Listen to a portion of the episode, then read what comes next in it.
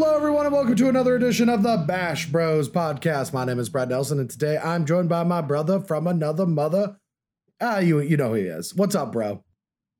I didn't hear Corey B underscore MTG. I I don't know where to begin. Then do I do I start now? Do I just go in? You just go into it. Oh, okay, Brad. I'm doing so good, man. You know, like really great. I missed chatting with all y'all uh, last week, but excited to be back and uh, have a fun podcast with y'all. Yeah, I desperately needed a mental health day last week, so I apologize to all of our listeners in the world out there. Um, all good. Uh, yeah. You deserve it. You deserve it. Take care of yourself first. Podcast second. Well, many things second, and then podcast, right? Yeah, yeah, yeah. I suppose. I suppose. I, I'm more important to you over the podcast. I would hope. You oh, know? Oh, for sure. But, and, okay. and and and speaking of priorities over the podcast, we do have a special guest this week, and we Ooh. have no idea why it's Brian Braun-Duin.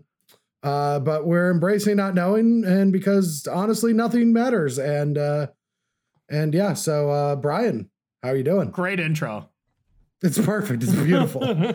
I'm embracing your mantra of not knowing a why I'm on this podcast, b who I am and where I am, but oh, actually, I do know where I am. I'm I'm in I'm in the restroom right now. Oh, but, you're you're recording from the toilet again, huh? You're still doing that? Yeah, I still yeah, still doing it you I know, we our, keep telling you not to do that. Yeah, you know yeah, the editor has been like really pissed at you for doing this, right? Like it's it's been causing a lot of problems, but you're still choosing to do it, huh?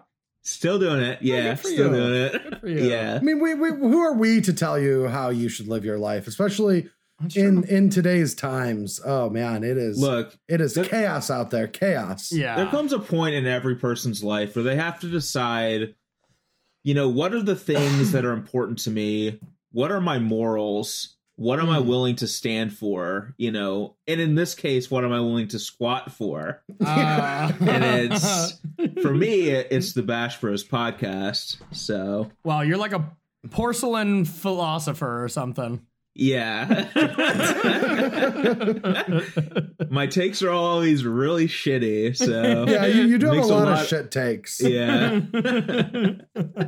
Okay, anyway, let's get off of this uh, because we actually have a really fun episode this week. Yeah, I'm pumped. Um, as y'all know, Innistrad, uh, Midnight Hunt is set to come out in a few weeks, but we don't have a lot of previews yet. And the uh, the historic stuff got pushed back until next week, so we don't have that to play with. So, I mean, it was either we talk about adventures for the umpteenth time, uh, mm. Twitter drama for the umpteenth time, or ah. we actually take a step back and look through our magic past and actually like sit down and, and have a fireside chat about the moments that made us in our careers because at this point all of us have been decade long competitive magic players or or longer and mm-hmm. there's uh, I got the inspiration when I was listening to uh, the last episode of Constructive Research was a very good episode about um, the mental side of magic. But what I, I really grabbed onto was their stories. Like I've heard and spoken a lot about, you know, the do's and don'ts of the mental game and stuff like that. And it's very good information for people that don't have it. But hearing their personal stories was what I grabbed onto. And I'm like, hey, why don't we do that? We have a podcast. We're white men. We can do it. I got we can tell, one. We have overinflated senses of selves. We can tell our stories. I do have one strong issue uh, with this week's episode, and that is, is that it we're probably not going to lose Manguchi at any point in time. And mm. it's a little mm. bothersome to me. I mean, it's yeah, that's like we're we're losing our heart and soul a little bit if we don't at least give. That's a good point. Tell us about your bathroom first. Tell us about your bathroom first in great detail, and then we'll go on from there. All Why right. is this my life? Why is this my life? What did I ever do? What did I do to deserve this? Well, you have three moments in life that led you to this place, yes, Brad. You so. do, yeah. there are. You can pinpoint it to exactly three moments and Wait, no whoa, other whoa, whoa, moments in your life. Is this the first time in our two years almost of doing this podcast that both of you simultaneously transition us back to the topic? No, we've done it before. We've done it before. Yeah. Yeah. And we'll probably not do I've it again. Listened, though. I've listened to the episodes I'm not on.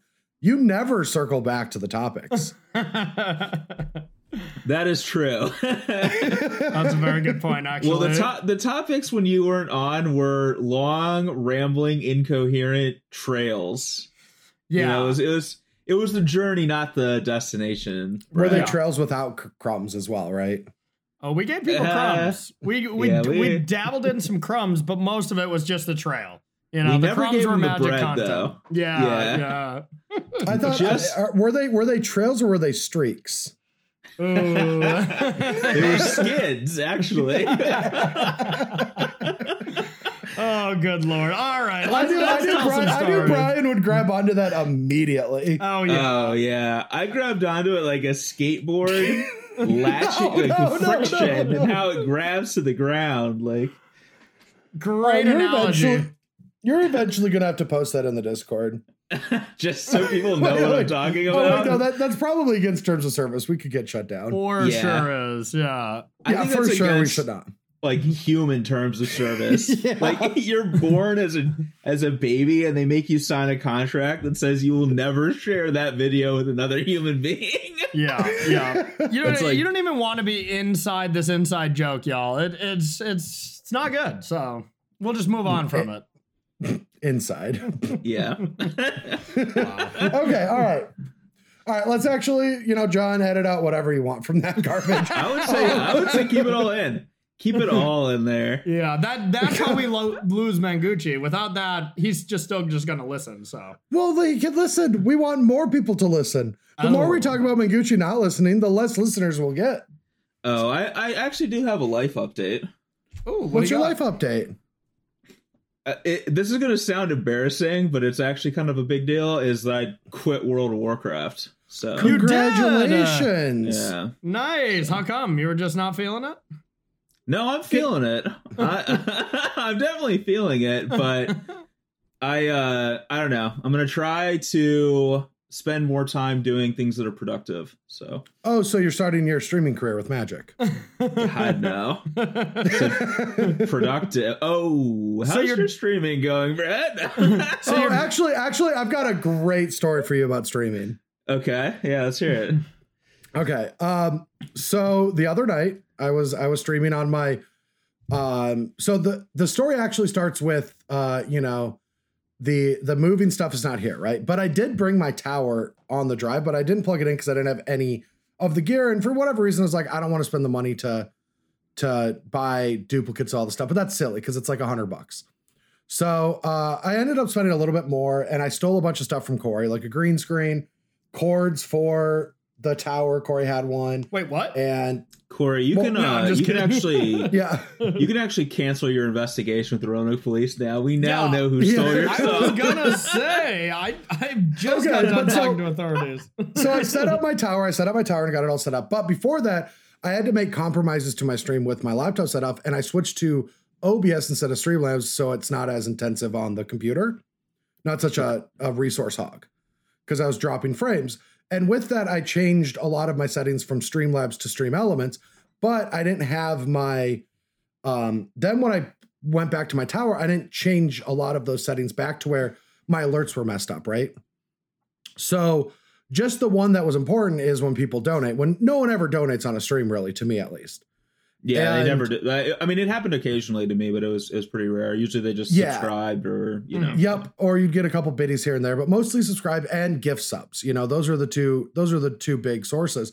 So I wasn't getting donations, but all of a sudden, Mana Traders, this this account Mana Traders came into my chat and they were like, they started with, uh, one of my employees tells me you don't like money, and my response was, uh, of course I love money. I I in fact need money because my movers still have all my stuff and I might have to rebuild, you know, or get into a legal matter and blah blah blah blah blah. And then I keep going, and then somebody's like, "That can't be the real mana traders." And I look, and I'm like, "There's no way it is." Like, their their grammar's bad. They're not capitalizing anything. all this stuff. And then someone's like, "Uh, your, your settings are messed up." And I'm like, "What settings?" They're like, "Donation settings. They just donate to you." I'm like, "No, they didn't." And then and then the mana traders account is like, "Go check your PayPal." And I checked, and they donated four hundred dollars. Wow. Yeah, and and I'm just sitting here being like, only I could be getting four hundred dollars from from uh, a generous donation while shitting on the person doing it and not have any sure of my stuff set up. I'm pretty sure there are streams where that's the whole thing. Like you know, like that's the It's the fetish. yeah, that's the thing. You know, so there, a lot of people are into that kind of thing. But Well, no one, no one, and then and yeah, then then I got someone for a dollar when I was like, okay, I think I set it up right, and I didn't. So I don't know what's wrong with my settings, but but yeah, so streaming's going good. I mean, I'm actually really enjoying it. It's just the con the the content that I get to create right now sucks because it's like arena's a dead dead. I can play like Kaladesh remastered drafts and stuff, but like there's nothing new to do, and I'm always a I need new stuff to do. So I played a little bit of modern, and I've been having fun, but I'm I'm I'm gonna thoroughly enjoy it at the beginning of next month when the new set comes out. yeah, that'll be sweet. yeah, I I actually wanted to play the jumpstart thing. It kind of sucks that it got pushed back, and then it'll probably it's going to come out like around the time that I'm leaving for a few weeks. So I won't. Yeah, it actually we're- got perpetually I didn't know you were pushed leaving for a few weeks. We might Yeah. actually need a special guest. Hmm.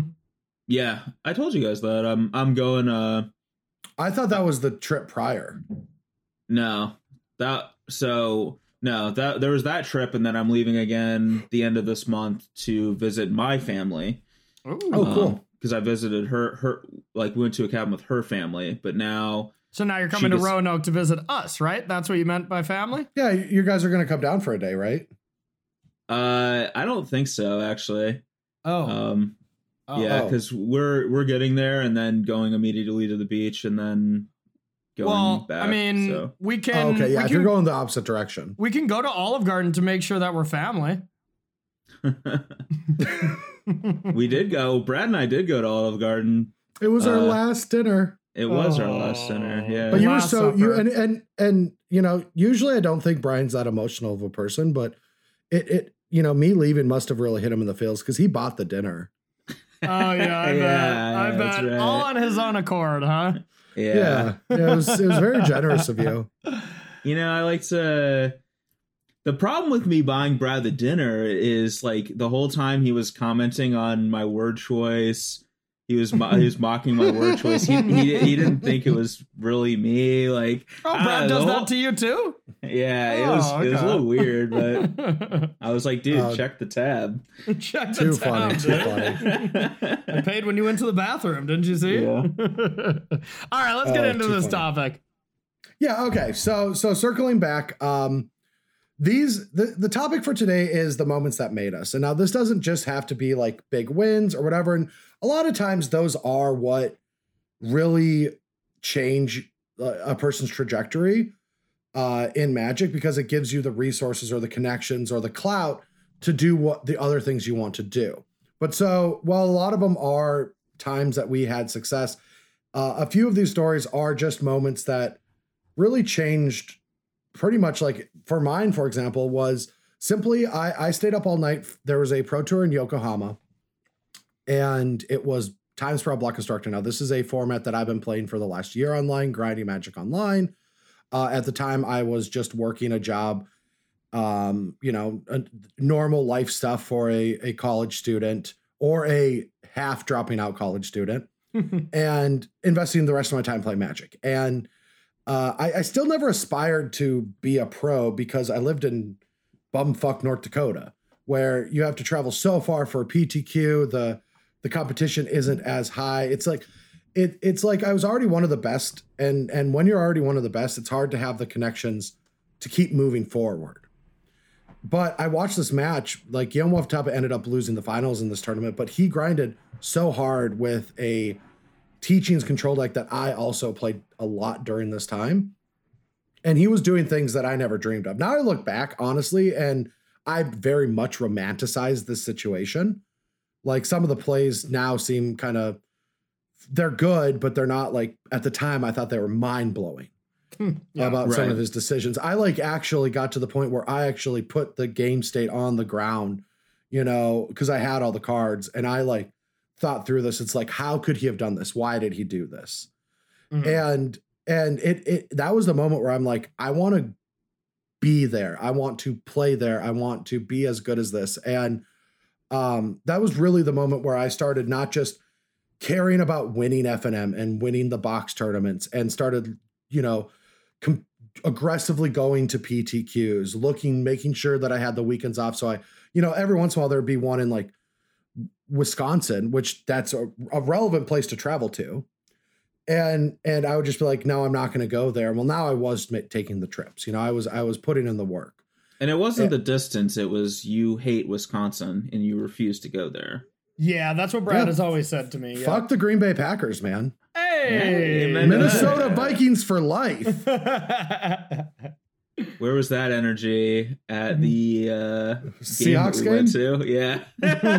Well, that's Where that's what that I was. A Se- that was what I was a Seahawks fan. Oh, and now you're not because you no longer live in Seattle. Well, now now I'm a a football team fan. hmm Which Yeah. one? well, you, uh, The you actually football probably should be a Panthers fan based on location. Oh God, Bortles. that well, that's the Jaguars. That's the Oh, that difference. is the Ja- sorry. That is Jacksonville Jaguars. Sorry. nailed it. Nailed it. yeah, there- uh, it's a cat, man. It's a cat. Close it's a black enough, cat. Yeah. Yeah. Or Jaguar is not a black cat, is it? No, it is, right? The Panther's not. Eh, Never mind. They're both felines. Anyway, um, so this this so this story ends with a very funny cliff note because I, I ended up doing this. I grinded a bunch. I ended up qualifying. My first pro tour was a block constructed one. I took ninth. I started going to tournaments. And the following year, I'm in Amsterdam. And I play Wafo-Tapa for the first time in round six or seven in limited. And I at the time I was like I was the shit, right? Like I I was like the the up and comer. They used me in a lot of marketing. They talked about me a lot. I was one of the highlighted players. But to me, I was just uh, when I sat down against Wafo, I was like this little kid looking up to like my idol. And I sat down against him and I was so nervous that I'm like, I'm a huge fan that, you know, like so nice to meet you.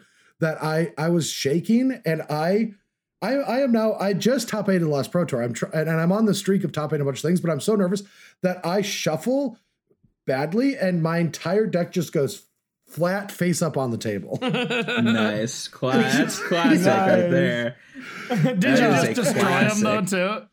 oh, I annihilated him. It wasn't close. 2 0. I, it was limited, and and knowing the characters now, which is funny, I uh, I used Autumn's Veil to protect my Craw Wurm from a mind control. you know, like Wow, nice. Dude, I didn't, I didn't that's realize awesome. that you started playing Magic in like 1463. yeah, I know, right?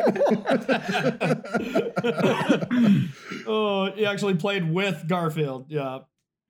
Pretty much, yeah. I ended up, but yeah, I ended up beating him. We both made top eight. Um, Andrew But yeah. Garfield. But yeah, I think that I think that was the you know that's that's my moment where I want to be a pro. And uh, Corey, you have a very similar one around the same time period, actually. Yeah, it probably what I I was a little younger, I think. Yeah, because I was around that time in Amsterdam. What I was like eighteen. Oh, I'm talking. I'm talking Yokohama, which was oh, many years before Amsterdam. Yeah, that's true. That's true. Yeah, so mine isn't as you know happy ending of you know going to a pro tour, um, you know taking ninth or anything that that you know extravagant. But for me, it was we were still just kind of playing F and M's. You know, we were we were decent at our store. Like we were we were pretty good and definitely top five, but you know we weren't consistently winning like we did at, at some point. You know, there were still some Mhm. F and M and bosses that would get us every once in a while. Oh, that's this is back when um we had to drive three hours to play in Winnabox terms because our local game stores didn't have competitive events. They had super casual Friday night magics. Yeah. The Saturday tournaments were like win a pack kind of stuff. yeah, Saturday sealed where you could, you know, it was still a top eight event, so we would play it because we just loved the top eight aspect. But yeah, this was uh, we were testing for a state tournament, which I think was our first state tournament. No, maybe not. Probably our second or third, Mm-hmm. right? Or did you have uh, like that Spectral Force state? That was after this, I imagine, right? I honestly don't remember much Yeah. about states. I, I just remember rules lawyering uh, Adam Smith, a buddy Yes. of mine, in the finals and still losing and him being pissed about it. It's like, Yeah. you know, yo, dog, rules are rules. yeah. But anyways, um, so we were just testing. This was back before like we had a good testing group of online people or where we could just test online. So we would meet up at a buddy's house that lived pretty close to us, and we would just, you know, bring out a bunch of different decks, try out some different strategies. There was like four of us.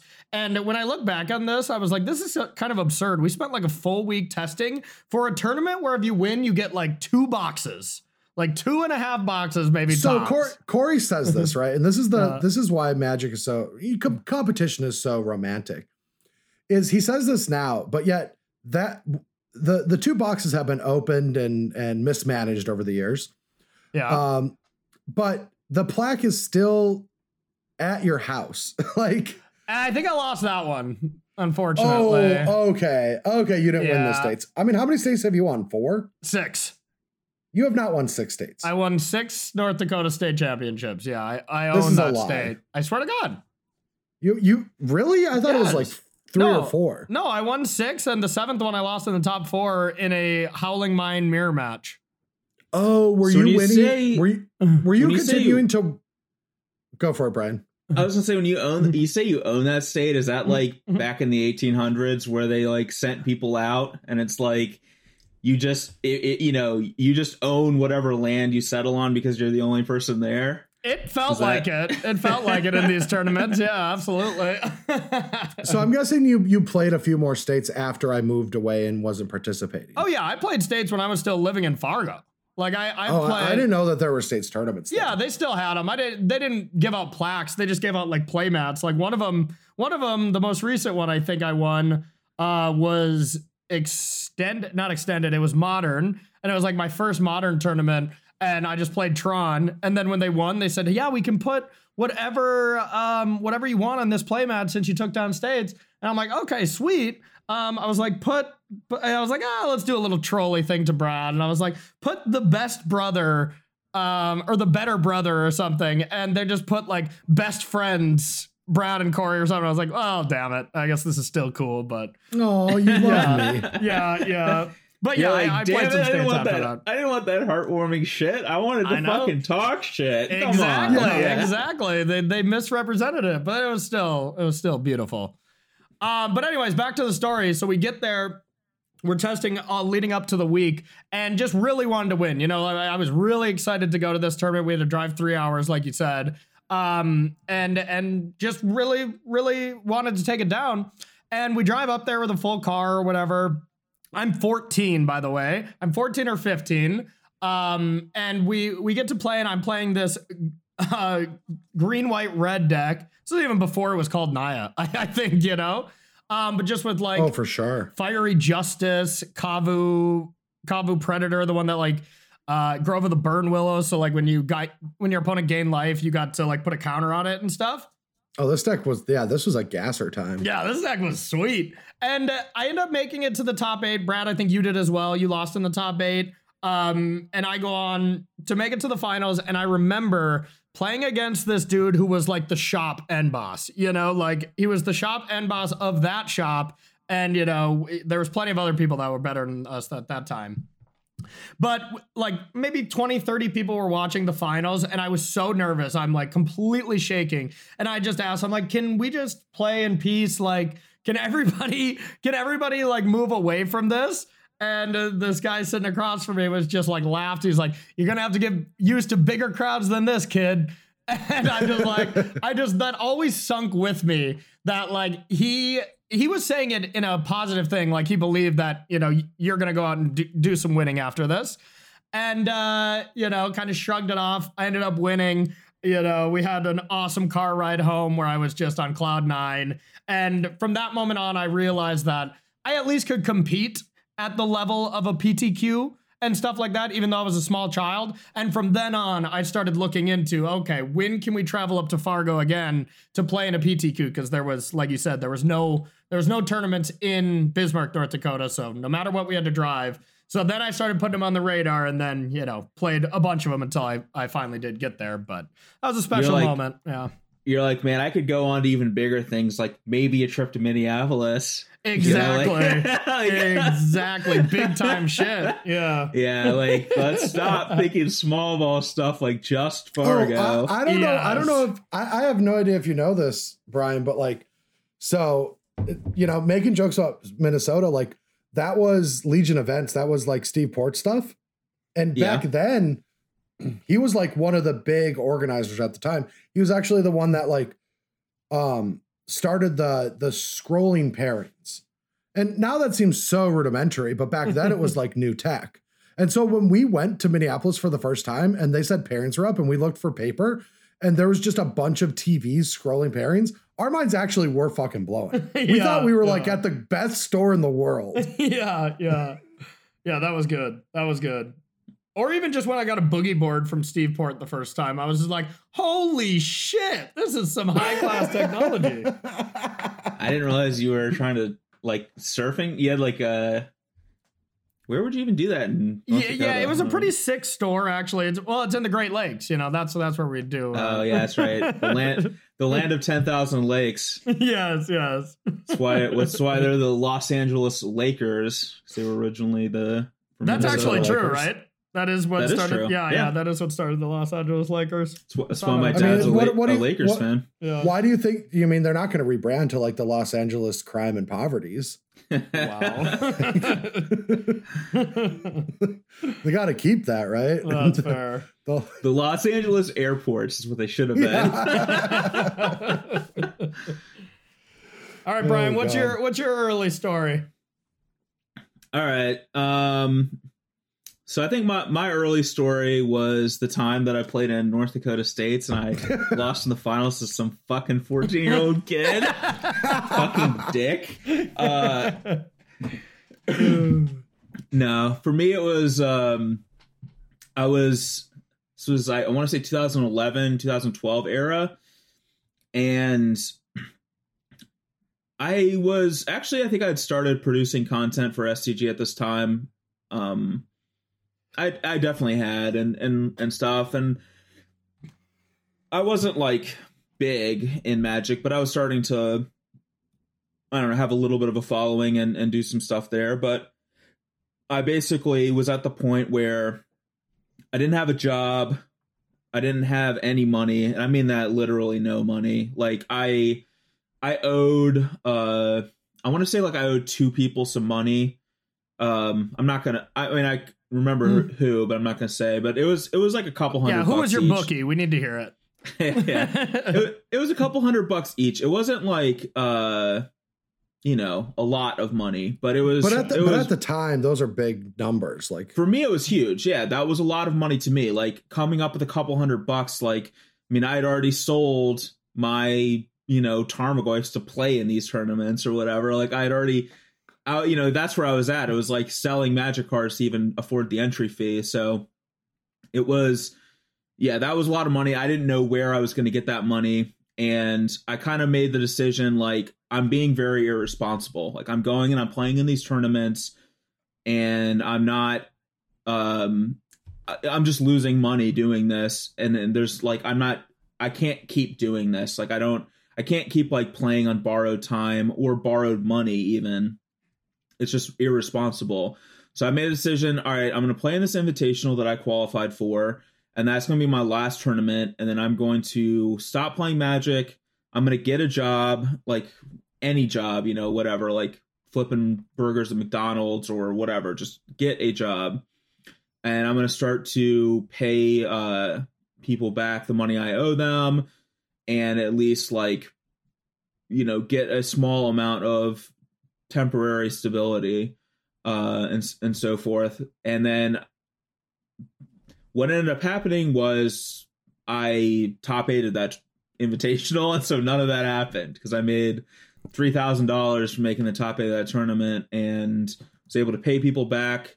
Kept playing Magic, and that was like kind of how my career started. But I guess the interesting thing there is I don't know why I did this. It's like very, un- it was very uncharacteristic for me at the time, and but sometimes I just make snap decisions to do things and I just do them. Um even if it's like not something I would normally do. And that was one of those moments where I decided I was just gonna play Brad's deck for that tournament. And co- I, co- I- common mistake. What's that? It's a common mistake. Many have made it. It- I, it's a mistake that I've then made many, many times afterwards, but it happened to not be a mistake this time. Uh, so I ended up playing Brad's deck, and it was the Reanimator deck, um, Frites. That was like Pop, it was popularized- Rites, yeah. Elesh Norn. Yeah, it was it was like the French Rites deck, right? That's why it was called Frites. Yes, Um, and and it was popularized um, at Pro Tour Honolulu, and then I think uh, like I don't remember how long after that this happened. Uh, but yeah, I, I it's it's a strategy I played a ton and kept perfecting. Yeah. And yeah, that probably was the first time I ever just played somebody else's deck. Like without I I mean I just it was just so I was like very I liked the decks that I played. I was very stubborn about my decks. Uh so that was very uncharacteristic, but I ended up top eighting on the back of that deck. So I think I went seven and one with that deck and like I don't know. I had a winning record in Legacy with Stoneblade, but it wasn't as as impressive. Um, at- but yeah, at that was just a defining moment for me because had that not happened and had I not made that snap decision, like probably my career would have never happened. Um, Who knows where It's- where my it's- life would have been? It's so wild. I, I have a very similar story in the sense that like, um, and th- th- there's no like really inspiration to pull out of these. Just how life works. But you know, you know, Grand Prix DC in 2010 that I won. Yeah, my plan i also was very low on funds i was just living with my two roommates leeching off of them i will forever apologize ryan and bill for that behavior i ended up help trying to make it back to both of them later but I, I you know i was like missing rent here and there and and uh and we were still all good but i was pretty low on funds and i planned on playing my blue white control deck at that tournament and then selling it after the event to finance the rest of the trip because I was going to San Juan. And so I ended up actually winning the tournament and then turning around and looking at at the time it was LSV who was eh, rented the house and all that and I was like look I'll be honest this was my plan I don't want to sell my cards now because I have this coming and he's like yeah you know don't worry about it you know like mm-hmm. because it was such a big thing to me.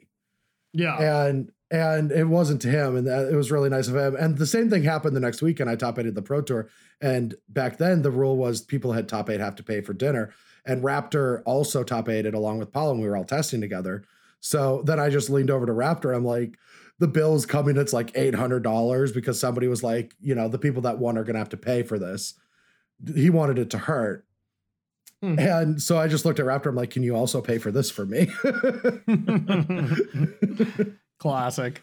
but yeah, it's weird. Like magic, it it you know we we we all know our friends. We all know the stories. Like early on, those those key wins do make or break a lot of players.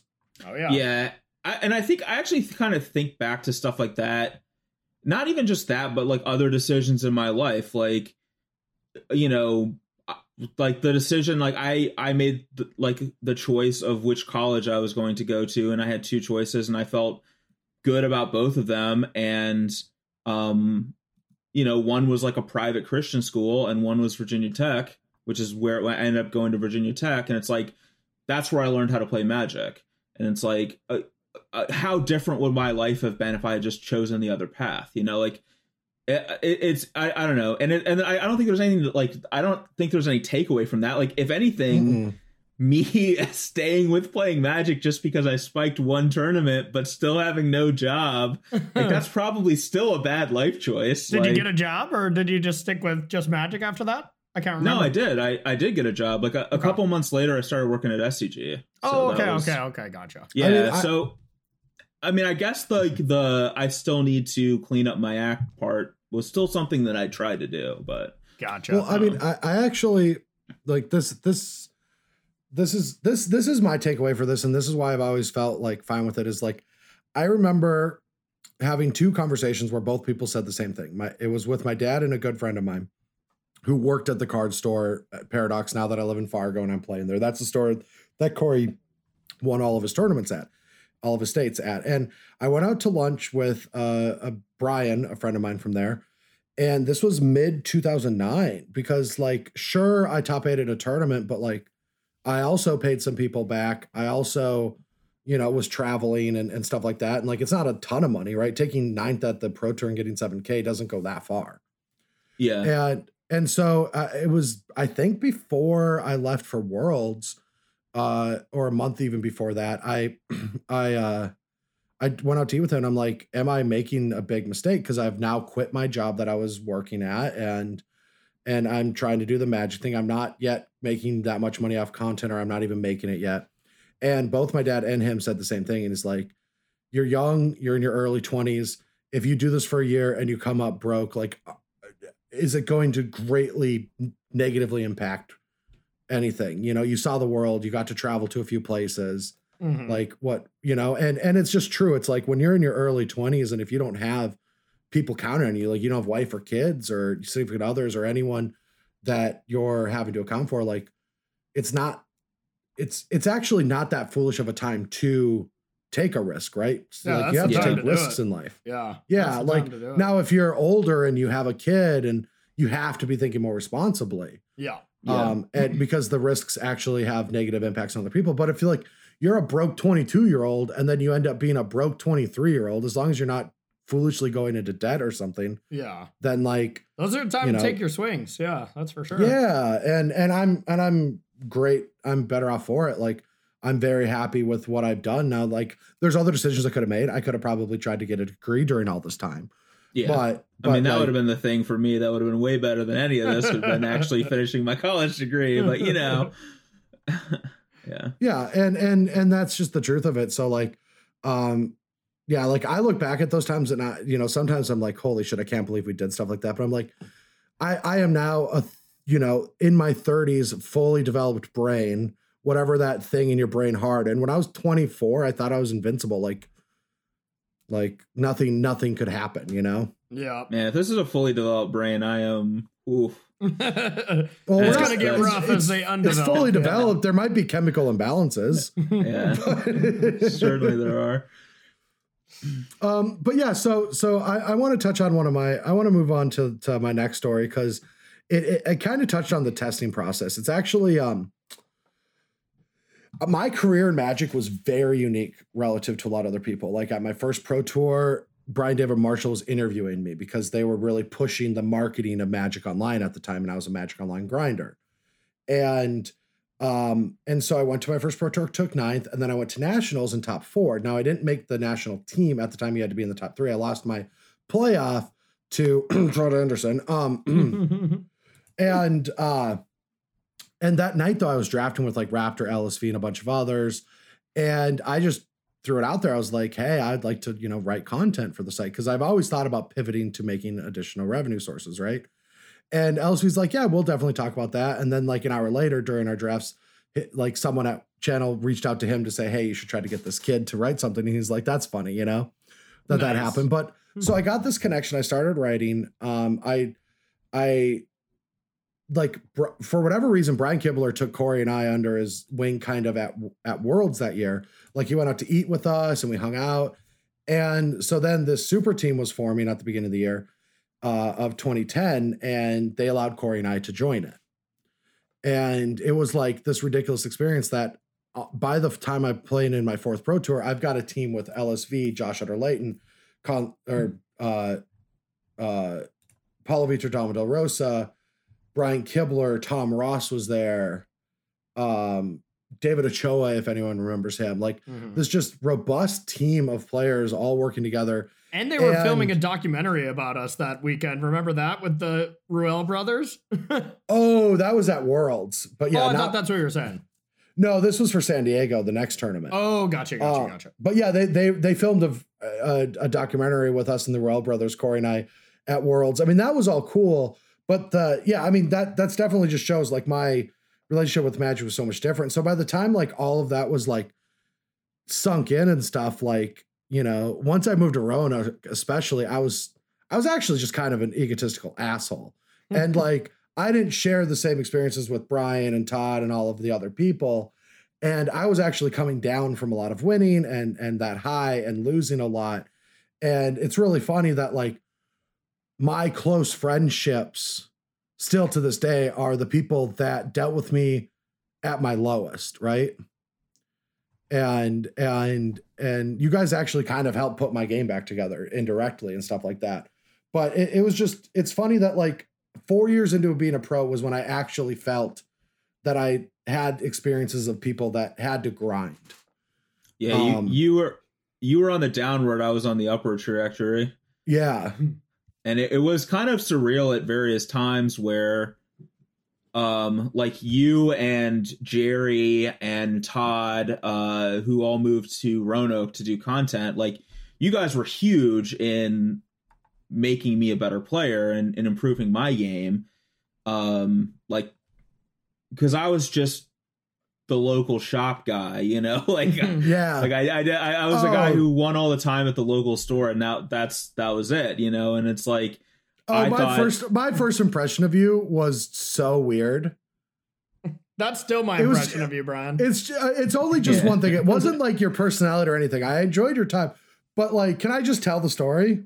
was this the bag, the Yes. plastic bag? Yeah, of course. Okay, so so I how I moved to Roanoke was actually I flew into a tournament. I don't remember where, Baltimore maybe, He was in Mar- Maryland. Maryland, and then I was driving back with you two and someone else, and then I was going to live there, and um and I was going to buy a car. I, I sold my car. I sold all my my worldly possessions, and I just moved with a, with two suitcases or maybe a suitcase.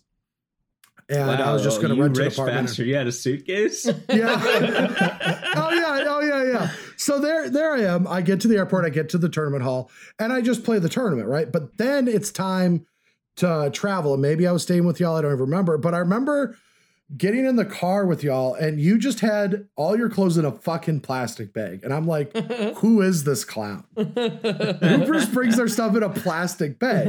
And then eventually, later in the weekend, your plastic bag gets stolen yep. because you were locked out of the car and you just left your bag underneath the car and lo and behold someone saw it and stole it because you're in a parking garage so as you walk you can see under all the cars Yep. Brian. and so yeah, somebody stole my plastic bag with like Dirty clothes and shit. yeah. I mean, it was like, I mean, I, let's recreate. I, it was my favorite shirt was in there though. I still regret that. It was like a green striped polo shirt. God, I mean, that was like that was like a prime possession at the time. There were some cargo shorts in there too, which. Ooh, To that's be a big honest, hit. that's a pay, that's, That's a big, hit. It is a big hit. Yeah. but then but then but then i think i think brian and i's best bonding moment was when late like the next pro tour was was like i left my testing team um it's funny i got kicked off and left it at the same time because i was starting something with jerry we were going to start this team scg blue which was a complete shit show They're like, we fire you. You're like, you can't fire me. I, I quit. quit. I mean, actually, the, the I don't even care. I'll I'll take the chips however anyone wants them to fall, like or you know as they lay. Like I, I was I was in talks with Jerry, and then and then I was like, hey, we need to talk, and they're like, yeah, we do need to talk. You're kicked off the team, and I'm like, okay, cool. And they're like, oh, you're not mad? I was like, yeah, I was leaving. Um, but we started this team, and it was a complete shit show. And Brian wasn't even qualified, but he came up to help test because this was when Brian was like, holy shit, these opportunities I can't miss to test with these people and worked with them and all this stuff.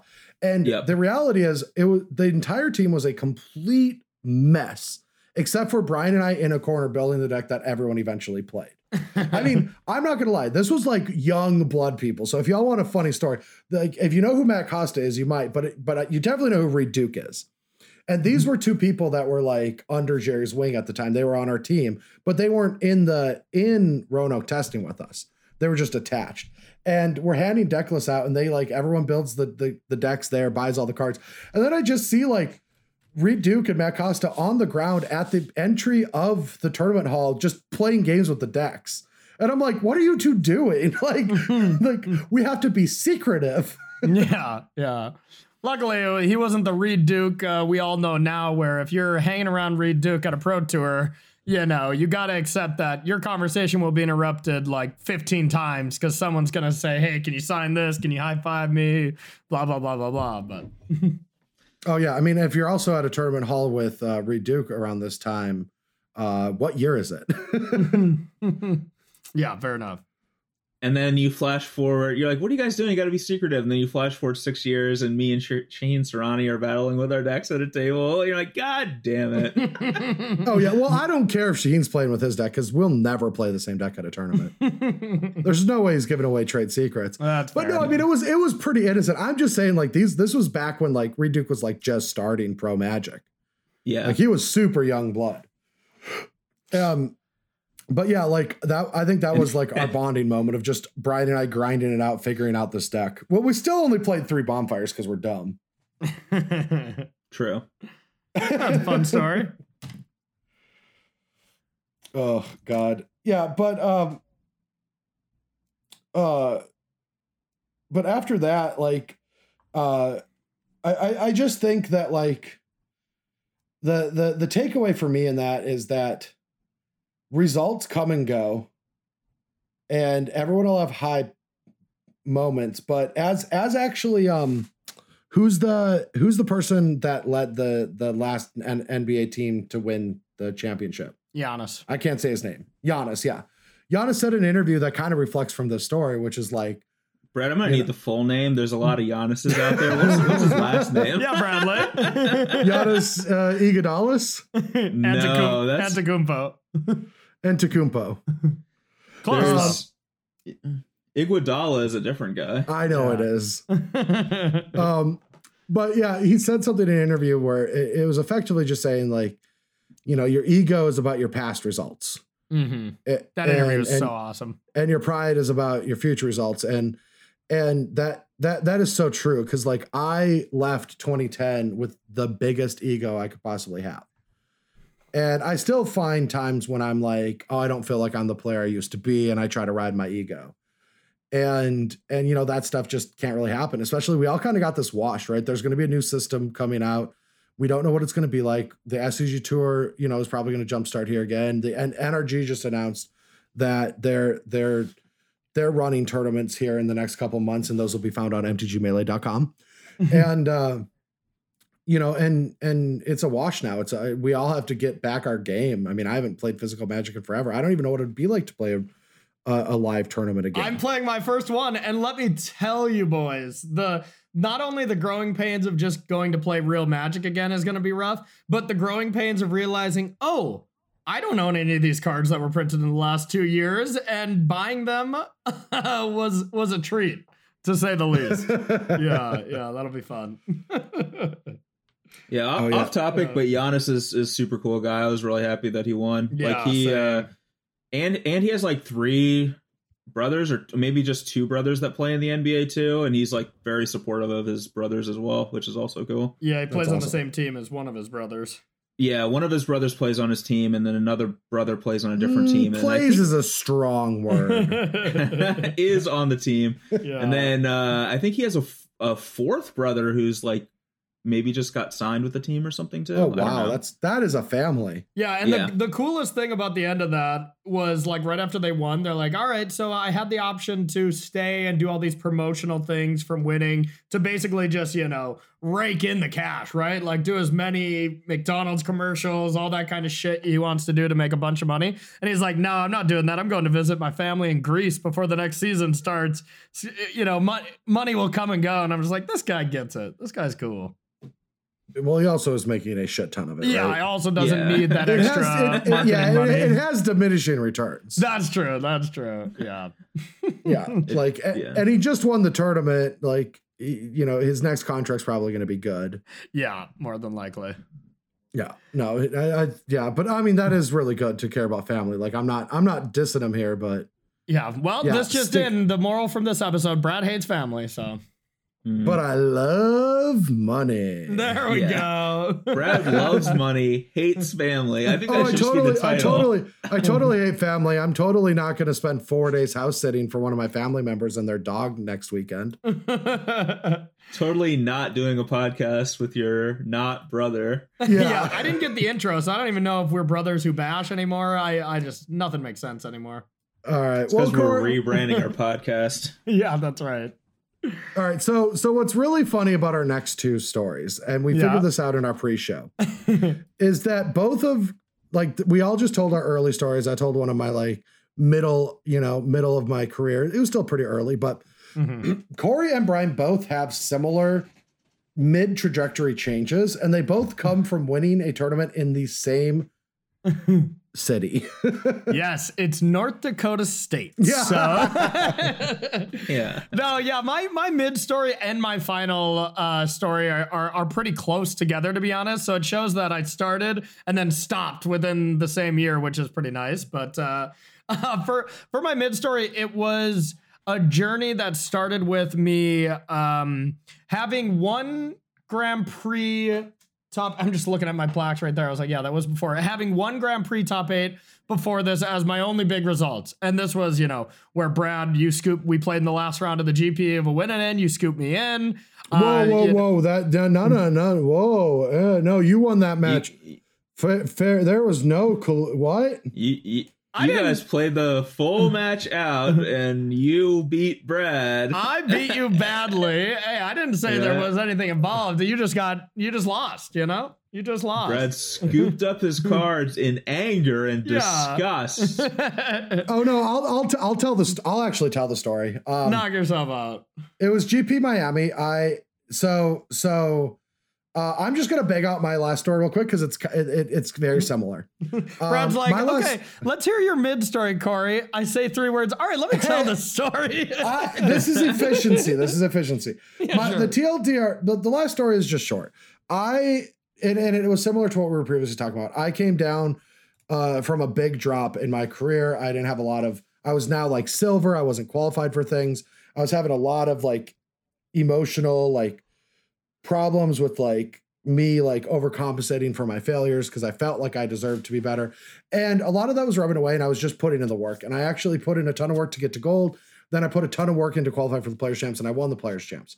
And that really was the moment where I had the confidence to move forward with my career. I finally felt like I was on a healthy plateau of experience and mental state where I never was there prior.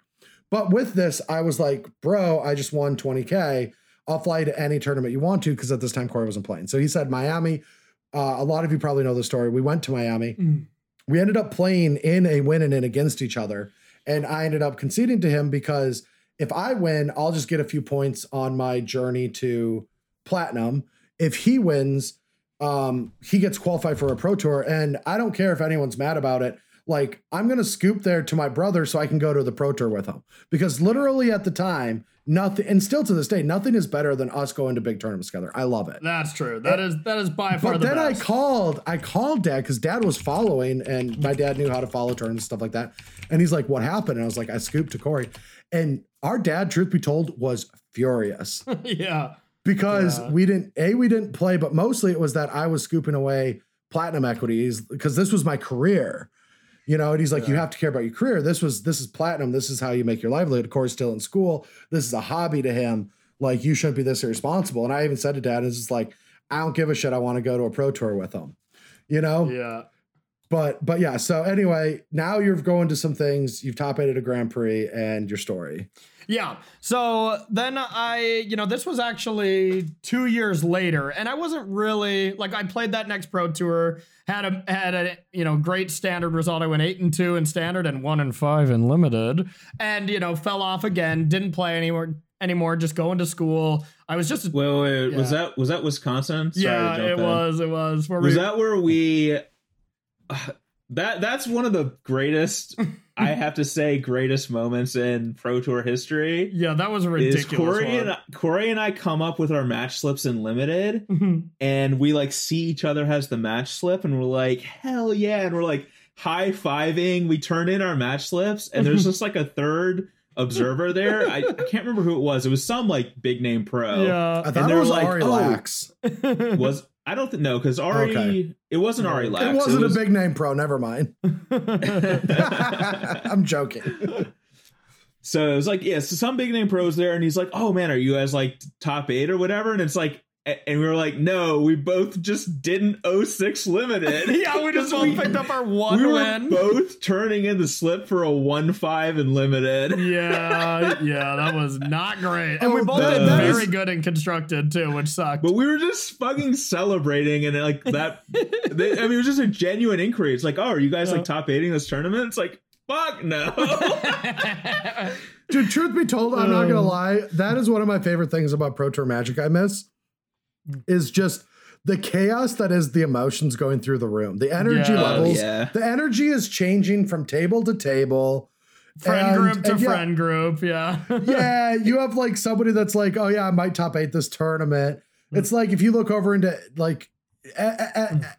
I would say around round 13 of any pro tour, if you look at any corner of the room and Seth is pacing it, he's probably going to top eight it. Yep. Yep. Yep. And then you'll see And- somebody with just like their head down with headphones in, be like, they had a bad day too. They're pissed. Like, Oh yeah, if you see like someone like Huey on his phone watching something, s- he's watching a match and someone's going to top eight that he knows. yeah. You know, I just gotten used to all these like different things that I see as I go through the rooms. But yeah, sometimes Yeah. you just see happy people and you're like, shit, someone doing well. And it's like, fuck no, but we won our team draft. We didn't even make day two. yeah. Yeah. Yeah, it's like it's Oh, like it's like you see like seventy five percent of people who are sad and like twenty five percent of people who are like super elated, and there's like almost no in between. Yeah. Yeah. And then and then there, and then there's Brian in the corner paying people back. Yeah, oh, Yeah, sometimes no. that happens, not in the corner, but you know, yeah, Yeah. yeah. Bathrooms, Okay. yeah. All right, n- stop derailing Corey's story. All right, well, I'm saying this that again. to me. I'm saying that to me. we'll try this again. So this was yeah after Miami and stuff, and I was just playing a deck that I really knew and I really loved. You know, just everything clicked about it for me. I I've always felt like This was copycat, right? yeah, it was it was it was four color copycat, and I've always had a lot of success with decks where they have like a very good game plan, right? Like this was Saheeli copycat win the game kind of game plan, but it also had that kind of uh, plan B where you just play some rogue refiners, you play whirlers, you play chandras, and uh, I, I really like the decks where you can kind of play those aggro starts. And when they expect the combo, you of course just progress your battlefield instead of like going for the combo. And then after they have to deal with those kind of things, you combo off. Like those style of decks, you know, have really clicked with me. And I was playing this leading up to uh, just what was the RPTQ at the time, just won a PPTQ with some other deck earlier in the season. Um, and I was just crushing it online, just, you know, 5 0 leagues or whatever the equivalent was at the time. And I was feeling really good about this RPTQ. And I go up, I drive up with a friend, you know, another like four hours. Um, and we play in this tournament and I'm super hyped. I want to, I want to do well. And I've been doing okay at tournaments before that this season, but nothing great. This is like midway through the season. And I, I win this RPTQ or I top four, and I'm just pumped. I'm like, okay, next weekend is GP New Jersey. Um, I at least have another pro tour I'm qualified for, which is huge, you know? And I, I'm like Mm-hmm. maybe 15 points, 12 points or something away from gold this year as the first time I've ever been close. You know, the first time I really tried as well. And um and then I go to New Jersey. We we decide on a list, me and you, bro. We play our we play like the exact 75 and we're both Mhm. going pretty deep. And uh, like I think I went 8-1, you went 7-2 in day 1 and just pumped, having a great time and then I'm like, okay, all Oh, no, I, I, I know day one. Oh yeah, you did. Yeah, I was eight and one, and Mhm. I was just pumped. Um, and yeah, yeah, and you and you absolutely crushed it. And then the next day, I'm like, okay, I'm I'm focusing as hard as I can. I want to just I I want to top eight my second GP. That's all I wanted. Like I was content with the top eight. You know, story goes, I end up beating uh, Ben Stark in the top four, and then I go on to beat and get a rematch. Actually, I was X and one on day one, and my only loss was to Ben Freeman uh, in the mirror, and uh, I get my revenge in the finals. I win the tournament, just barely hit gold. I Xaxis gold with like one pro tour left, I think maybe two.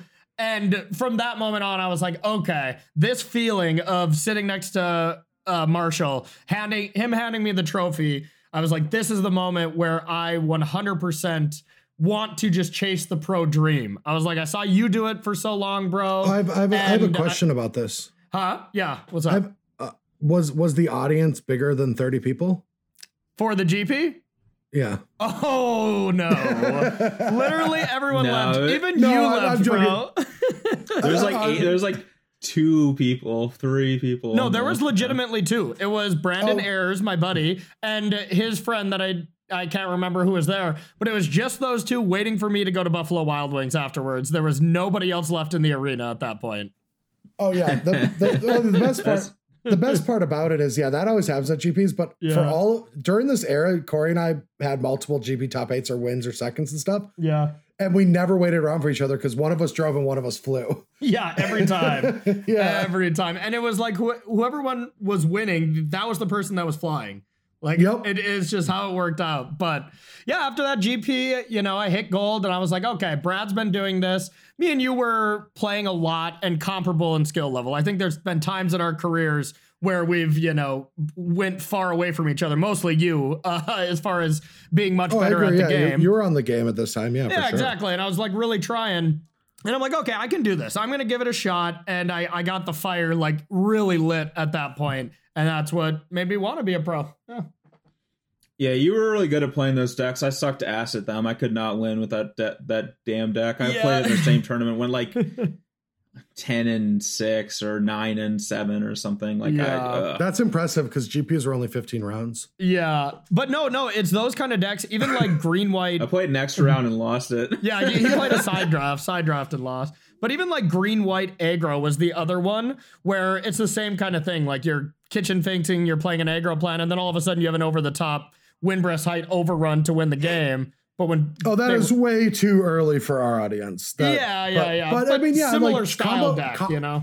co- aggro, con- aggro combo and combo control are just like, well, especially combo control are like Yeah, just unanswerable strategies that are just so good in Magic, and that's why Copycat got banned. That's why Tainted Pact combo got banned because Mhm. they just they just if they're good enough, they're great. Yeah. Tainted I've Pact, had a lot of success with combo control, but not really so much with like the aggro or mid range Yeah, the aggro combo, combo, is what I. I never liked, did that well with those. I, Mhm. I don't. know. I just couldn't do it. But But yeah, Brian, what's your what's your other GP What's your New GP Jersey New story? Jersey? Yeah.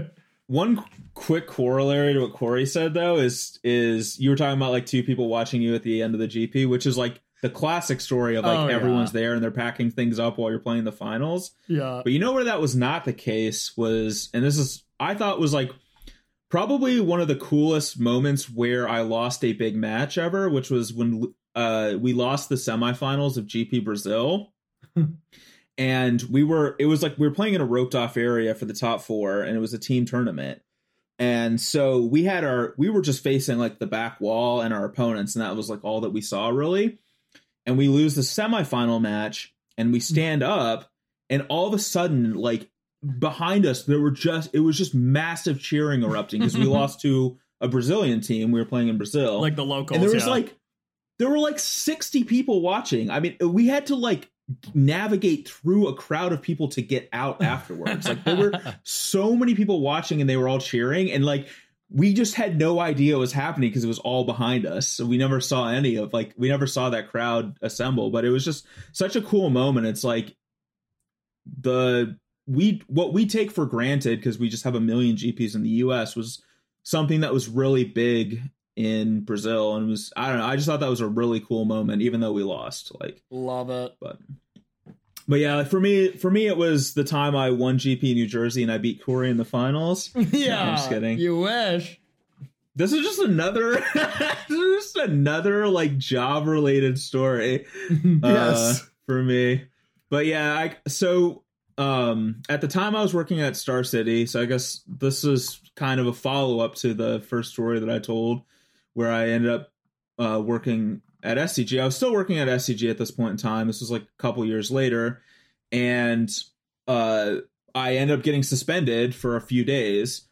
So my, minor little soapbox like so scg had a very very strict policy on uh like employee stuff. Like if you know if you did this one thing you you got this punishment. If you did this you got like it was very by the book very by the rules and my problem was i was late to work all the time. And i just like i'm not a morning person and i'm not good at at being like i'm i perennially a couple minutes late to things which these guys can probably attest to because i'm always a few minutes late to our podcast. Um but yeah i was always i was always late to work and not like seriously late like eight minutes late you know five minutes late nothing like backbreaking. But over time my penalties accumulated for being late and they ended up sus- suspending me for a few days uh the next punishment would have been termination but I was super busy at the time because I was working full time at SCG. I was doing a lot of content and stuff like that. Uh, so I didn't really like actually play as much Magic as I as I would have wanted to because I was just doing so many so much other work. But I got I spent this time where I was suspended and I tested those entire I think it was like two days or three days nonstop on a deck of my own brew, I guess, for this legacy tournament. Uh, it was a legacy GP and it was right when Treasure Cruise was out. And so it was kind of the Wild West because it was like Dig Through Time Cruise, like all these absurd cards that should uh, that that just were like destroying this format. And I ended up building this Jeskai Stoneblade deck, and I won the GP with this deck. That I was the only one who played it, and it was like my own brew or whatever. And I that would have never happened if I didn't spend those two days that I got suspended from SCG to like test that deck and come up with that deck. And so it, to me, I was like, you know what? I think I can actually do this. Like, I think I can, I think I can be good at Magic. I think I can succeed playing Magic. I just need to actually have the time to put into it. And so I ended up making the decision to um, to quit SCG and just pursue Magic full time. And so that was a huge turning point in my career because that's when I like I really just full committed to Magic, and then I end up having like really good seasons after that. So it ended up working out for me. But yeah, I, I absolutely love that story. I also top 16 that tournament. Um, and um, never once thought about playing your deck, even though we all had access to it. Everyone had access to no, it. I know, because- I know. We all did because you did content about it. Yeah, I did a versus video about it and I wrote an article about it before the tournament, allowing everyone to have access to play the deck. My article had like one comment and the video had zero comments. like nobody, and this was not, I think this was before I was premium. So these were like free articles, like that anyone, and just nobody gave a shit. And then it ended up winning the tournament with it. And then nobody you got we the realized. comments. Yeah. I bet some people played it. There was a million people there. I don't know. Maybe, maybe somebody picked it up and played it. I, I've never, nobody's ever told me that they played that deck in that tournament. Yeah, we, we didn't have MTG data back then. yeah. Uh, a happier time. A happier time. Yeah. Uh, and like in hindsight, I was so happy that I got suspended, even though I think, like, I think that stuff's so stupid. Like, I think that's just, like, you know, it's like I have this flaw where I I am bad, I'm a not a morning person and I struggle to be on time. But when I was there, I did really good work. Like they, I mean, they promoted me a bunch of different times because I was doing doing well at the jobs that I was doing but it's like they're gonna fire me because I was like because and I, I still worked my full eight hours, you know, like I would stay eight minutes late. However late I was, I would stay that late and get my full time in. It's like, but they're gonna fire me because I'm late five minutes, you know, to work a couple days a month or whatever. And it's like I don't know. I, I just to me that's just so ludicrous, but it is what it is. I mean, it worked out in the end, and it was fun to have you not working anymore, mostly because back then, you know, Todd and I, Brian and CVM all traveled to tournaments, but they had to wait until they got off work uh, Friday night. And Todd and I would never wait because, like, the hours that those two had to do sometimes were just, just Ludicrous. actually on, yeah, they were unnatural. Yeah, They- like the time the time we left work, drove to Worcester, got there at like 5 a.m., played the SCG Open the next day at like 8 a.m. oh my god. Played a full. That was when they were the two day opens Yo. too, so it was even more Magic to be played. So it was a full standard day one till like 11 p.m. Then we came in and played Legacy day two. CVM was like almost a lock to make top eight, but then he lost his last round and got like miracle jumped on breakers through like a series of like obscene events. Ugh. We immediately left the tournament when he got ninth, drove all the way back home, and got back to Roanoke as our Monday shift was beginning. Eight minutes late. had had he yeah minutes late got suspended. No, had he uh had he top eight in that tournament, we would have been late for work on Monday. That's how long works the drive was, like a mysterious twelve hour drive. Have you considered So. flying? oh, at that time, that you couldn't have flown. yeah. What's and that? got there's no way you could have flown and got in on time. Probably not. Yeah, But also they didn't because that's that's expensive. But Yeah, But yeah. flying is expensive. We didn't have that kind of money. and flying to Worcester is actually still pretty unpleasant. Yeah. Yeah. Wow. But yeah, so so I was happy to have Brian to actually leave at earlier times. I bet. I was happier to be able to do that too. yeah. Well, I guess Brad, you've done your final story a bit. Uh, I, I guess I'll share mine. Yeah, go for it, bro. Mine is uh, mine is kind of a known story because this was the highlight of my career, to still to this day, to be honest. But this is what launched my content uh, creation um, days. So I had this insane streak during just like the month of August in in 2018, I know, 17. 2017, still, yeah. Yeah, because I won GP at the very start of 2017, and this was all at you know relatively close to the end of uh, 2017. Yeah, it was like August era. Yeah, and just that month, you know, I top aided three GPs in that month, and then the next month, uh, top aided the fourth, all in standard. And first of all, that was just so much fun, just because you you guys all came with, or at least Brad, you came with uh, to all of them.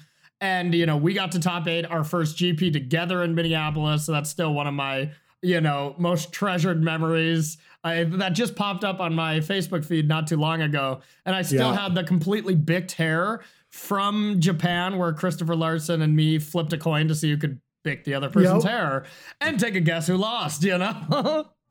Um, but yeah, we top eight our first one together, and then the next one was GP Denver, which is all of our iconic time where uh, we all top eighted and Brad won. Brad defeating both of us. Oh, I don't And remember then- this. Could somebody could somebody mm-hmm. run me back how how this played out? Nah, that one's not you were a important lucky, lucky Yeah. bastard. and you were a scumbag who left in magma spray against your loving brother. That's that's the moral of that story. Yeah, it seemed like a learning experience for you. I did learn. teachable I did moment. learn. It was very good. And then I went on to Washington D.C. for that GP. We played this white Eldrazi deck where we just shouldn't have done that realistically, and just still continued to play Temur Energy. But played that top forward with that. And then the last one was Atlanta, where we went back to Temur Energy, and I top eighted that. Ben Stark got re- revenge on me and beat me in the top eight. Um, and you know, of course, just the high of top eighting that many GPs in a row, having you know, logging onto Twitter and everyone's just like, "Is this real? Like, how? Oh, that's what the hell is where this guy? You know? Mm-hmm. Yeah, D- Denver actually. Um, I think Corbin gave us our nickname, the Bash Bros. Yeah, that's That's- actually that's true. where- yeah, that's where we got this because uh, the Bash Bros were two baseball players, Uh huh. and Two hockey Uh, players. oh, was it first hockey players? Yeah, wasn't it the Mighty Ducks? Weren't they the Bash Bros? Oh no, well yeah, but that's the joke from the baseball players. Brian, do you Oh, know the baseball okay. players? I, I I I don't know. It's it's gone through so many iterations at this Yeah. point, but no, I, I I do. Yeah, I know what you're talking about, but I don't know who it. I don't Yeah, remember not who sure. it was, which players it was. But after I know they adapted it to the Splash Bros for for Steph Curry, Curry yeah, Yeah, yeah. Um, but Clay then Thompson. then after all that, I just got offers from I think TCG. It wasn't CFB or Star City Games, but one of the other smaller ones as well, offering me whoa, to whoa, just whoa! TCG is not spelled. They're a very wonderful large company. yeah, no, but I mean, Um, like Channel Fireball and Star City were the top two. There's there's nothing about For that. content yeah, creation, you know? yeah. yeah, You're gonna talk some mad shit about TCG. No, I You know, love I wrote for them for TCG. many We- years. Yeah, we had great times. That's where I met. You know, we we talked to Adam a lot. He now works for uh for Wizards. He was my very first content creation boss, and uh, you know, went through the journey of starting to write some articles. Kind of just realizing, you know, maybe I'm, I'm not a very good writer. I wasn't very good at it, but I did like a couple videos, and he's like, "These hit home. You know, you you crushed it with these. Let's try to start a video series." and that started dropping bombs and that i loved you know and i mean just up Mhm. until a few months ago i was i was doing dropping bombs every single monday um and and that started my love for the content creation side of it and uh And now, and now yeah, you're now you're now you're part of Wizards coverage team, which is like yeah absurd. You sent in an, Yeah. you sent in an article, and he was like, "This is not the real Corey Baumeister. I mean, look at all these grammar errors. Look at all this." No, he actually said it. I actually sent an article, and he's like, "This is not the real Corey Baumeister. These uh, this article is too clean." Because Brad was proofreading my articles. He's like, "This just can't be right. Let's." This is go- this was ghost written. It was Adham actually wrote all my articles. I remember was I remember helping you negotiate the first time with TCG when I was in Medora with Amber, Dad, and Diana. Yeah, I do remember that. I remember stepping outside. They were all in some store, and I was like talking to you about mm-hmm. like like the the emails you were back and forth and negotiate initially. yeah, and was I really had no idea what the hell I was doing at the time. You know, like Yeah, I still don't. yeah, I've, I've gotten pretty good at the. You've gotten pretty yeah, good. yeah, yeah. I've gotten a little bit better at that stage, but you know that that catapulted me to content, and uh, you know I still was playing a decent amount, still did that, but those were the peak of my competitive results, and then I just got fell in love with streaming, got to do verses um, at SCG, and then realized how much I just loved doing that And then side I, of it. uh, and then Yeah. I decided to move back since you were starting to do verses. Then I came back and we could both. Oh, never mind. Oh yeah, yeah. Crickets, Yeah. crickets, crickets. chirp, chirp, chirp. yeah, those are the big uh, story arcs of my career so far. The stories that made me, if you will. Mm. I mean, that is the title that I'm trying to get through. The moments that made us. I like it. What about you, Brian? Yeah. What has made you? What is your final story that is Well, completed? I had a moment that unmade me, and it was Uh-huh. behind a 7-Eleven on the way back from GP Richmond 2014. All right, all right. I'm gonna stop you right there, Brian. Yeah. You can either tell your final story or that story. Only one of them. Yeah. Oh, Both of them were And grueling I'm processes. fine with either. I'm fine with either. yeah. Brad, yeah. both of them were grueling processes. Yeah, there's So I a can lot of tell bumps in the road. So I can either tell the story where I shit behind a 7-Eleven because everything was closed down and I had to use Chipotle napkins, or I can tell my real story. I guess I'll go with the real story. So the real story was uh nice, clever. Yeah. the real story was I um the final story that made me was it was like a GP in Atlanta, just a random ass GP. It was a limited GP actually. Um and I man, I was like on trajectory for top 8 and I went 1 and 2 in my last draft to go 12 and 3 and miss, but it was uh what format? It was one where you could open Oh, it was Battle for Zendikar. That's what it was. Battle for Zendikar GP. And uh it was the beginning of the season and I had I believe I had top aided. Yeah, I top aided a GP earlier at that season. This was like the third GP of the year and it was I had top aided uh Oklahoma City where I lost to uh I lost the finals to Zach Elsik who was playing Lantern Control. That was the big like Lantern Control breakout and I was playing Splinter Twin, which was another case where I just copied I didn't know what I was supposed to play and just copied Sam Pardee's Splinter Twin deck and crushed with it. It was very well designed ver- list uh, of the deck, and um, I suddenly I had these two GP results where I've gone twelve and three in this GP, and I've gone top eight or second place in in an earlier GP, and this was the second season that they were providing invites to worlds for people who was like you, you like there was like the GP master who got, got the most points from GPs it was like what draft master who did the best in limited at pro tours and constructed master who did the best in constructed in pro tours. And those were three ways that you could get to um, worlds outside of just the normal like having a million points and being platinum which was something that i i was never close in that on that metric. So i made the decision like hey last year that gp master race was kind of a shit show um in that like you know Alexander Hayne ended up winning in the end because he he he like really paced himself from everyone else. But up until the end of the season nobody was really trying like nobody was like specifically gunning for it. It was just like hain and uh, a couple other people who realized that they were doing well at it suddenly decided to go to all these gps and try to win it. But i was like why don't i just start from the beginning of the year before that like craziness at the end of the season happens and just go from it from the very start and just have a leg up on the on people instead of like oh i did well at a bunch of gps and i'm suddenly in the race for this thing. I'll try now. And i made that decision where i like i'm going to attend all these gps and i'm going to go to all these tournaments and and try to do this and i remember like people were just saying like like that's stupid like that's not likely to happen or whatever Wait, really? So- I, I I thought it was a great. Don't you? I was like your biggest supporter then. I thought it was a fantastic idea. Mm, I don't know. I remember it. Are you are you serious? We were in Atlanta for like the third GP, and I got like Corbin to do an article on you. He did. He did do an Yeah, article on me. but me. I, yeah. I pushed I pushed for that because like I gave him the story. I actually remember talking to you and saying like I personally don't want to do all that traveling, so I wouldn't want to do it for that reason. But for for the reasons you brought up, I thought it was a great idea because if you want to invest that time, like for anyone that's actually wants to go for the GP Master, they have to fall into it. They like you said, like halfway through the season, they have a chance. They're like, okay, I'll go for it now.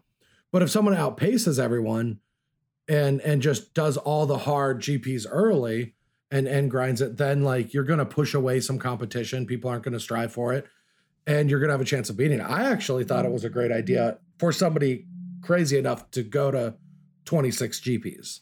yeah, it's a great idea if you really, really hate yourself that much that you want to travel absolutely constantly. Oh yeah, I wouldn't say it was mm-hmm. a great idea for everyone to do. Like everyone should be doing this thing, but for somebody that wants to do it, like I remember really supporting you. Ah, that's not how I recall it, but it, it's fine. I don't- I Really? don't want to debate it. Okay. Uh, Too good. anyway, um, so anyway, that was that was the thing. There is I I made that choice, and um, I'm really glad that I did because um, it, it ended up paying out for me. Like I ended up, I did end up winning it, and and that's how I went to Worlds. Ended up winning Worlds, and and honestly, like at that point in time, I was I was a pro, but not like a good pro. You know, like I was like the so I, I don't think I had ever even made gold before. Yeah, no, Um, I was I remember me and you were at some some location, Barcelona? Barcelona, yeah, and we were just like hot tubbing during day two of the pro tour. So clearly our our day went well, you know. And I had never hit gold either, and we were just both kind of commiserating, be like, God. It'd be pretty sick to hit gold or whatever. And like, I didn't play the pro tour afterwards or the f- next few after that. And then you hit worlds, hit platinum, and then I came back after that. But I, I distinctly remember us being in the pool, like hot tubbing and chilling. okay. Well, Barcelona is where I hit gold. That's why I said that. But yeah, Oh. no, I don't remember where we were in that hot tub. Yeah. I feel like it can't was in. Japan. I think it was in Japan. Yeah, I think we both just missed. Yeah, because we missed day two. Um, and uh, like we both needed it for platinum, I believe. Like, yeah, because I hit gold there. I no, because that was yeah. that was later I think it because was I had before already that, yeah. that, was missing platinum and I had never even hit gold before. yeah, and I was But missing platinum too. That yeah, agreed. Yeah, regardless, like that that really catapulted my career. Like, and it, and it gave me confidence too because when I realized, like, okay, like I'm I'm trying to win this race against like Reid Duke, Seth Manfield, and um S- Saito, and and I ended up beating them and actually win- like beating those three players. Uh, Well, to- there's a to big- There's a big asterisk there because Seth was in the race without needing it. I know, yeah. He, he won the previous worlds, already locked platinum for two years and worlds. And just wanted to win And this too. It's just that he went to Grand Prix. He yeah, just he continued wasn't to going for it. He just won everything and went to everything. And you had to Yeah. sweat him losing in the top eight of the final Grand Prix. It, it was wouldn't have been passed down. No, no, No, he would have didn't. got no. There was no pass down. Yeah, they didn't pass it down, and he would have he if he got exactly first place in the last Grand Prix, he would have beaten me, and he he lost in the semifinals and oh my god. to to Scott Lipp to Scott Lipp. He kept like a real loose seven and didn't get there. Oh, Doesn't I don't sound like believe Seth. that. And we were like- yeah, it doesn't sound like I- Seth. Yeah, it doesn't sound like Seth at all, but yeah, I mean, I normally I wouldn't root against Seth, but I was like, yes, he kept a loose seven. He's missing land drops. Like, You went up and gave yes! Scott. You went up and gave Scott Lipp the biggest hug after that. I imagine. Like, Oh yeah. Yeah, I was already I was already back at our house because it was like an hour drive from where we were staying as the uh, Team Eureka, and we were just watching it on the TV connected to a computer, and I was just sweating bricks the entire time. Yeah, same. Because I didn't think Seth's draft deck was that good, but it's Seth, and he won his quarterfinals match like super easily, and I'm like, damn it. not again. yeah. so But good. oh man, I can't I can't wait for tournaments to start back up and for for new stories to emerge. And I actually want to ask all of you out out there if you're in the Discord or on Twitter, what are the moments that really have defined your career so far and what are you looking forward to? And if Mhm. any of us are involved with it, I'd love to hear those stories. Um, yeah.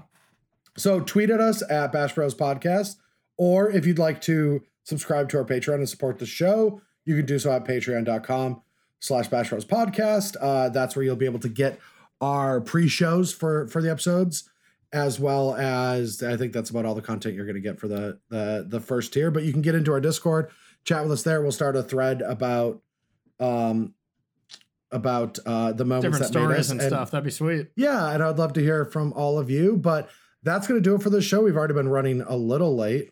Yeah. Um, we got the best part ahead of us now. Sorry, sorry, I, I kind of pushed off that. I, I didn't know if you had any like closing words for your story. I'm not trying to cut you off, Brian. I'm not salty about you misremembering our past or anything. Mm, okay. Uh, no, I, I don't really have anything there. I mean, I guess it's just I, I never th- didn't think about it, but all three of my stories are all just situations where I just like wasn't doing well and what or like wasn't putting that as wasn't putting a lot into magic and decided to put more into it and it got paid off. So Hmm. I don't know. I guess I don't think there, I don't know if there's a moral there, but Well, the moral is you should come back. Yeah, yeah, And yeah. if you do well in Rivals League next year, you might get into the MPL. oh, That's true. You Yeah, could, you you could should- be you back. Yeah, you should. You could be back in the Magic Pro League. All yeah, you know, is- one of the one of the things that followed me through all those stories is that I felt like I had a sense of community because I I felt like being part of the Mhm. magic community was huge and it, it was a huge part of my identity. And That's what happened at the MPL, right? when the MPL started and I felt like all these people who I had, you know, kind of become sort of semi, even if I didn't know them, just interacting on platforms and stuff. But I felt like I become friends with who are part of my community. I felt like everyone just like suddenly hated me and turned their back on me for the MPL stuff. And honestly, destroying that sense of community destroyed my desire to be part of playing competitive magic. So I don't Yeah. think I'll be back, but Oh, I know. um and I think you'll Yeah. be better off for it. Like we all Yeah. had our time. I mean, it's been it's a, a decade to do something is a long time. yeah. And and taking all the the good memories is is the best you can do at this point. And you got the all the community you need right here. Us too. Oh yeah. Oh yeah. we'll never All right, turn but our back on you unless we get a different special guest, of course. Well, I mean, if we're doing the Astros podcast, it's going to be all back. Yeah, but- yeah. Doofton is the only person that you know we we really want to try to get here more often. But other than that, we're never turning our back. You know. Dude, Yeah, truth be told, though. I would totally I would totally start the Astros podcast, but it can't be about magic and it just has to be about I don't know, something. Brian, Yeah, it let's can't be about one. ass. Let's, it let's can't be about ass either. No, no, th- those are taboo words. Yeah. Dude, with, Brian, you and I'll we'll we'll make a pilot one of these days. We got to make right, another. We got to make another corny commercial like we did for the Full House uh, parody. We, But Yeah. yeah. as Oh, in. Jonathan, and I don't know if we can get Jonathan to make us I- I- extra stuff these days. Oh, He's I too feel busy. like he is. I feel like he's like it would be like hell no to that. Yeah, I but- think Oh, I, yeah, I yeah. just showed Jim that while he was here. He's like, "This is incredible," and it really is. So Oh, it's to one of the best. there. It's one of the best things we've ever done in our career, and we didn't even do it. And it. it was the beginning. Yeah. Yeah, we did film our stuff though. that's true.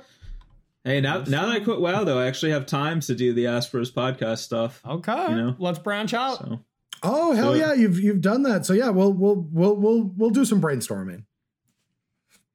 Maybe we'll maybe we'll make the Astros podcast only Patreon subscribe only content. Oh my god, that would be Paywall great. episode only, only one. fans, only fans content. Yeah.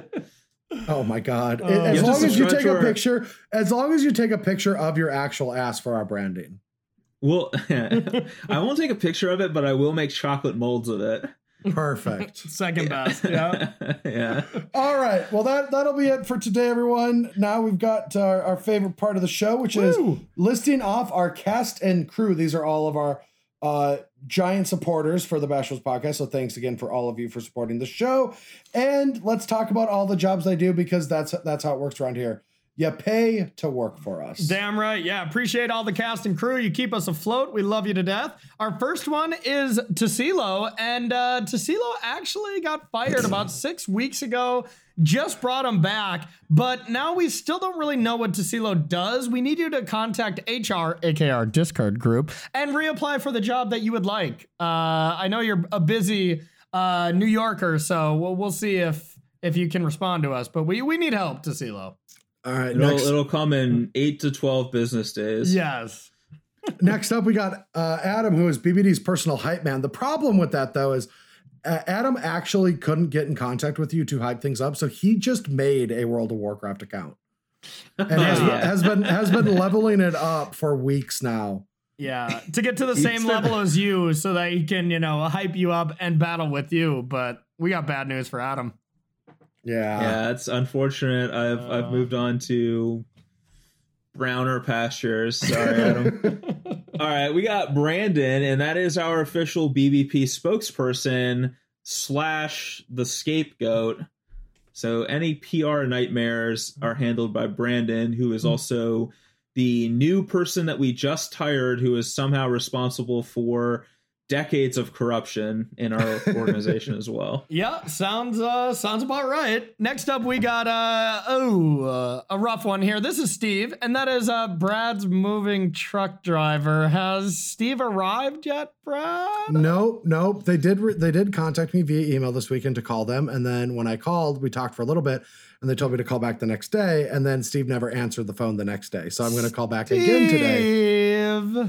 Yeah, it's it's it's still a a terrible nightmare without any real, you know. You know, it was really fun memeing for a while, but at this point, it's just too frustrating now. Yeah, it's getting it's getting worse and worse, Steve. And so I if you blame can just show Steve. up. Yeah. We love Steve. my here. my ass actually hurts right now because I'm still not in a great chair. Well, do we have a podcast for you coming up then? Yeah, that, that save that content for the cast, man. Come on. Next up, we got DJ, who is the official copycat. Speaking of copycat, they uh they just live in the memories of Corey. DJ just lives in the memories of Corey of, of the bright time of winning GP New Jersey. Oh, such Mm. bright time, Such bright. I just thought of it though. We can save it for the ass cast. Nice. All right. Nice. Speaking of the opposite of bright times, originally it was going to be Bino Gatista uh, on this cast, but in Yeah. in the moments that made Bino, uh, he was actually stuck during the time he was supposed to be on this podcast. He'd actually uh, bored his way out of prison uh, through a hole behind a poster. He was actually stuck in a long tunnel of nothing but shit and piss. So And it was in that time And for- that S. and for anyone still listening to this that doesn't also listen to the pre-show, it is a terrible joke. And it's It- so it hard to get to it. yeah, it it it's some But if you bonus listen to the pre-show, if you listen to the bonus content, I, was I a- don't even know if I'd call it bonus. I would just say other content. It was a dark time Addition- for it's additional Additional content. content, yes. Uh, yeah, you'll, it's not you'll get, bonus. you'll no, get the joke then, and it still won't be funny. Exactly. Yeah, absolutely. S. Cerruti is next up, and that's our business analyst. So, you know, whenever we got some business to attend to, like, you know, how did Bino get stuck in this tunnel of shit and piss? That's who we talk to. Yeah, I, I now talk to S. Cerruti about all of my uh, moving options. Yes, you need to get on that. Yes. All right. Next we have Wappa, and that is Brad's personal barista and dog walker. but won't walk BBD. Yeah. Yeah, he won't walk. me. Yeah, No. absolutely. Next up, we got Adham, and that is our ghostwriter. You know, any kind of bad jokes we make, it's all Adam's, or all Adham's, uh, you know, doing. So if you really like them, that's us. But if you really don't like them, it's all Adham. Or Gene Serrani. Yeah, of Next up, we got course, David yeah. Watt, who is our special guest screener.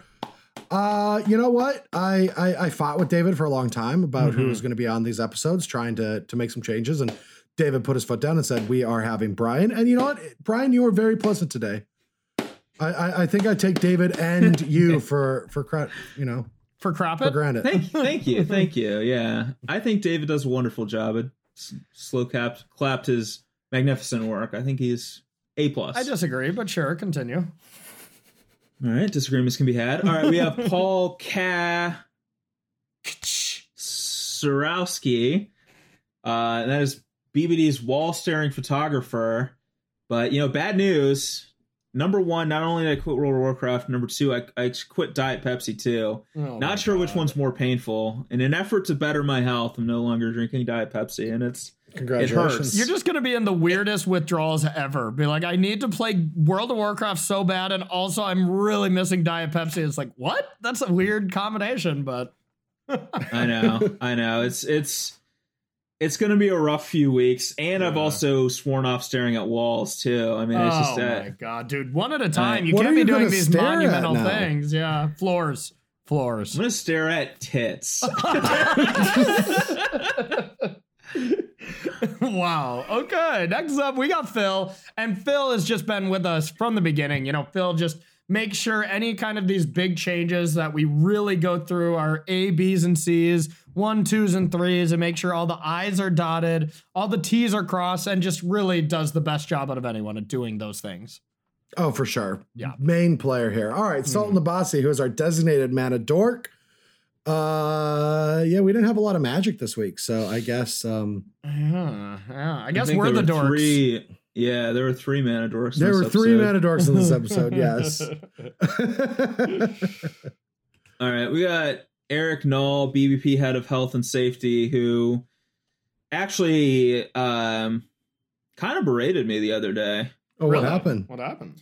Well, see, it was it's my job around the BBP offices to deal with the dumpster out back, and Of course. uh, You were five minutes late a- again, weren't you? No, I was on time this time, but Okay. there's actually a regulation around the dumpster that it must be at least six feet from any doorways. Oh. and I had the dumpster was only 5.5 feet away from the doorway, and that was that's on me, you know. yeah. But Eric was Eric takes his job seriously. He didn't That- enjoy. That was a very interesting and funny story. Thank you for that. Yeah, You're welcome. You were let Yes. go. Welcome. You were let go for less from Star Great City contribution. Games, so, yeah. Thank you. next up, speaking of great contributions, next up we got Gare Meldy, and uh, we've just contributed all of this merch that Gare is the manager over. He doesn't really get why none of them are selling, so that's something we gotta you know ping Gare about. But uh, yeah, that is definitely our merch store manager. yes, and you can find our merch. In that same dumpster that is 5.5 feet away from the door. All right, next up we got Patrick, who is our office party coordinator, and uh, we just had a great party, a You're housewarming party, right we did. where we played some KanJam and fuck shit up, bro. I'm not gonna lie, we were on fire for those two games. Oh yeah, we uh we couldn't be stopped. We couldn't be stopped. I love you should it. look. You should look up this game, Brian KanJam. It's so fun. Yeah, it it What might even it? be something that your family might want to get, like get it for the beach. It's just look up K A M J A M. It's like a thirty dollar game you can get on Amazon. We, Yeah. I'm in love with it. It's pretty much two. Okay, so so picture it's it's made out of plastic, but picture a yoga mat.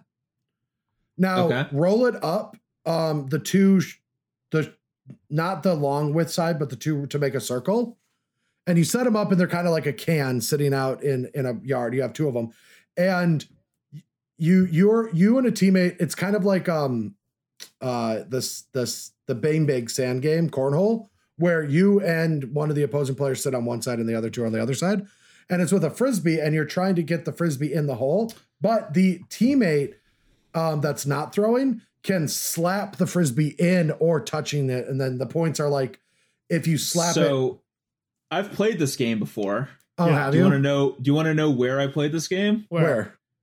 With my family at the beach. The last time I went to the No, beach. oh my them. god, It's That's such a fun game. It was a fun game, yeah. Yeah. So I, have, I actually do know this game, and I have played Yeah, it. Yeah, we, we was played it a lot last week, and at, at the end of the night, Corey and I played on a team, and we were just actually on fire. Like, we were dominating. Now I left all the cans like set up in the garage too, so they won't have that weird kind of uh, you know, warp. mold to warp warp to them. So next Yeah. time we have another a jam session, they'll be pristine. Yeah, and, Nice. and we have Patrick to thank for all of that. Yes, that was the Yeah. whole Bring it point. All right. Uh, we have Victor, and that's Brad's first place trophy holder. So does that mean Victor is in the back of a truck or at a warehouse, just chilling, being like, "Where, where is everyone? It's like this What's job happening?" fucking sucks. Yeah. Yeah. he's been held. He's been held hostage in the back of a truck for like months now. Yeah. Poor Oof. Victor. Speaking of somebody who's been held up in the back for months, that's Dr. Unks. That's our resident proctologist, and it's just been held up, you know, near and in BBD's back for months. So yeah, you know, just doing some good work. How you feeling, BBD? Uh, sad but cleaned out. nice. That was literally the job description. Was like, if you can get BBD sad and cleaned out, you've done your job. So great work, Dr. Unks. Yes, thank you, Dr. Unks. And thank you, everyone else uh, and everyone in the cast and crew for supporting the show. And we will be back next week with another episode of the Bash Bros podcast, hopefully with some previews to talk about. Ooh, can't wait. Bye bye. See y'all. Bye.